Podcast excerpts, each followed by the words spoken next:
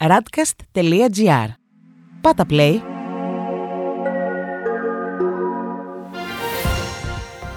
World Desk Ο γύρος του κόσμου μέσα από τα πρωτοσέλιδα ευρωπαϊκών και αμερικανικών εφημερίδων για την 6η Μαΐου 2021. Υπέρ της άρσης των πατεντών των εμβολίων οι Ηνωμένες Πολιτείες. Κλιμάκωση της έντασης ανάμεσα σε Βρετανία και Γαλλία στη μάχη. Πρώτος σταθμός οι Ηνωμένες Πολιτείες, όπου η κυβέρνηση δήλωσε θετική για την προσωρινή άρση των πνευματικών δικαιωμάτων για τα εμβόλια κατά του κορονοϊού. Η Wall Street Journal γράφει σχετικά. Οι Ηνωμένες Πολιτείες υποστηρίζουν την άρση των πατεντών για την παραγωγή εμβολίων. Η χώρα θα παρακάμψει τις ενστάσεις των φαρμακευτικών εταιριών και θα υποστηρίξει πρόταση που θα κατατεθεί στον Παγκόσμιο Οργανισμό Εμπορίου, είπε χθες η Υπουργός Εμπορίου Κάθριν Τάι.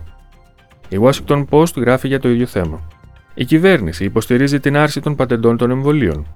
Μια τέτοια εξέλιξη προκαλεί ανησυχία στις εταιρείες για τον αντίκτυπο που θα έχει στην παραγωγή, τη στιγμή που ο προοδευτικός κόσμος ισχυρίζεται ότι έτσι θα επιτευχθεί ταχύτερα η παγκόσμια ανοσία. Στους Financial Times διαβάζουμε. Ο Τραμπ ξεσπά εναντίον των παλαβών της ριζοσπαστικής αριστεράς μετά την απόφαση για διατήρηση του αποκλεισμού του από το Facebook.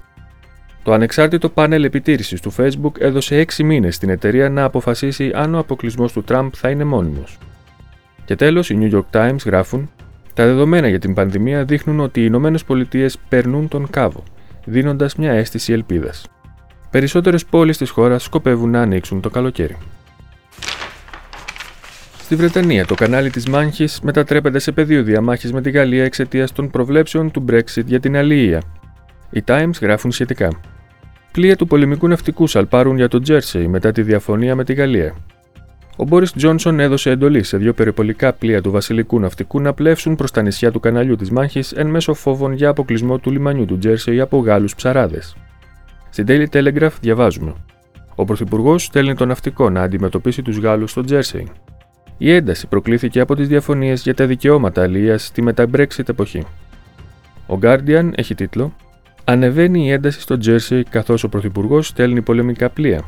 Η Downing Street λέει ότι το μέτρο είναι προληπτικό απέναντι στο ενδεχόμενο αποκλεισμού του νησιού από Γάλλους ψαράδες.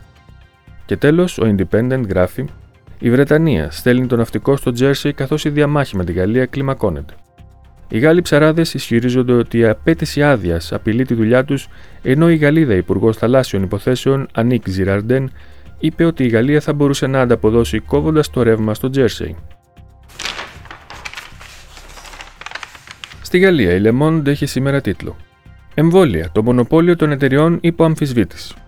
Η Ινδία και η Νότια Αφρική, μαζί με άλλες 100 περίπου χώρες, ζητούν από τον Παγκόσμιο Οργανισμό Εμπορίου την άρση των πατεντών των εμβολίων.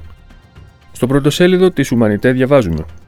Η υγειονομική κυριαρχία, ένα συμβούλιο στρατηγικής σημασίας υπό την επιρροή των μεγάλων εταιριών.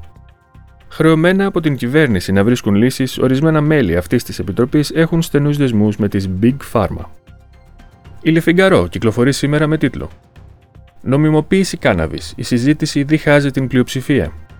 Ενώ η κυβέρνηση δείχνει μεγάλη αυστηρότητα στον αγώνα κατά των ναρκωτικών, μια κοινοβουλευτική έκθεση που υποστηρίζεται από βουλευτές του κόμματος του Μακρόν προτείνει νομιμοποίηση αυτού του ναρκωτικού.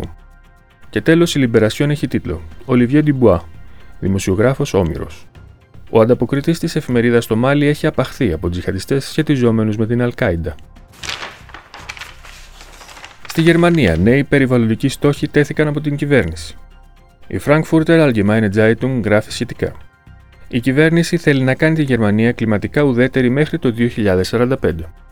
Οι εκπομπές διοξιδίου του άνθρακα θα πρέπει να μειωθούν κατά 65% μέχρι το 2030. Στο ίδιο μήκος κύματος, η Süddeutsche Zeitung γράφει. Η Γερμανία θα πρέπει να είναι κλιματικά ουδέτερη μέχρι το 2045. Λίγο πριν τις γενικές εκλογές, ο κυβερνητικός συνασπισμός αυστηροποιεί και πάλι τους κλιματικούς στόχους, ενώ υπάρχουν διαφωνίες για τον τρόπο που θα επιτευχθούν αυτοί οι στόχοι. Και τέλος, η Die Welt έχει τίτλο Νέοι γερμανικοί κλιματικοί στόχοι ανακουφίζουν ειδικά την Ανατολική Ευρώπη. Η Ομοσπονδιακή Κυβέρνηση θέλει να εφαρμόσει άμεσα την απόφαση του Συνταγματικού Δικαστηρίου.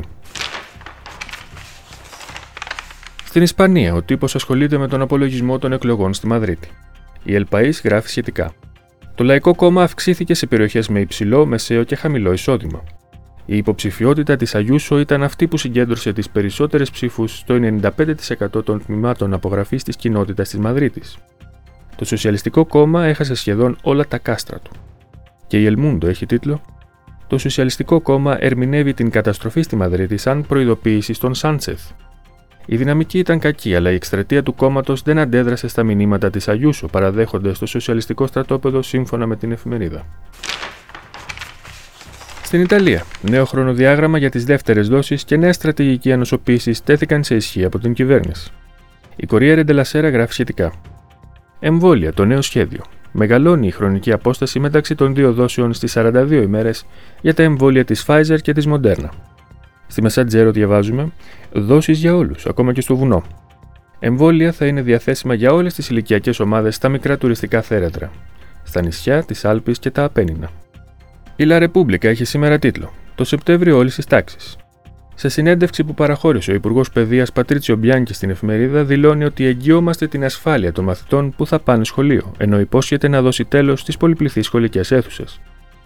Και τέλος, η Λαστάμπα γράφει: Προς απαγόρευση κυκλοφορίας στα μεσάνυχτα. Κυβέρνηση και περιφέρειες διαπραγματεύονται για μια χαλάρωση των μέτρων στα μέσα Μαΐου. Αυτός ήταν ο γύρος του κόσμου μέσα από τα πρωτοσέλιδα του Διεθνούς Τύπου. Η επισκόπηση αυτή είναι μια παραγωγή της Radcast. Στην εκφώνηση και επιμέλεια ο Παναγιώτης Τουρκοχωρήτης, στον ήχο ο Διονύσης Αντίπας.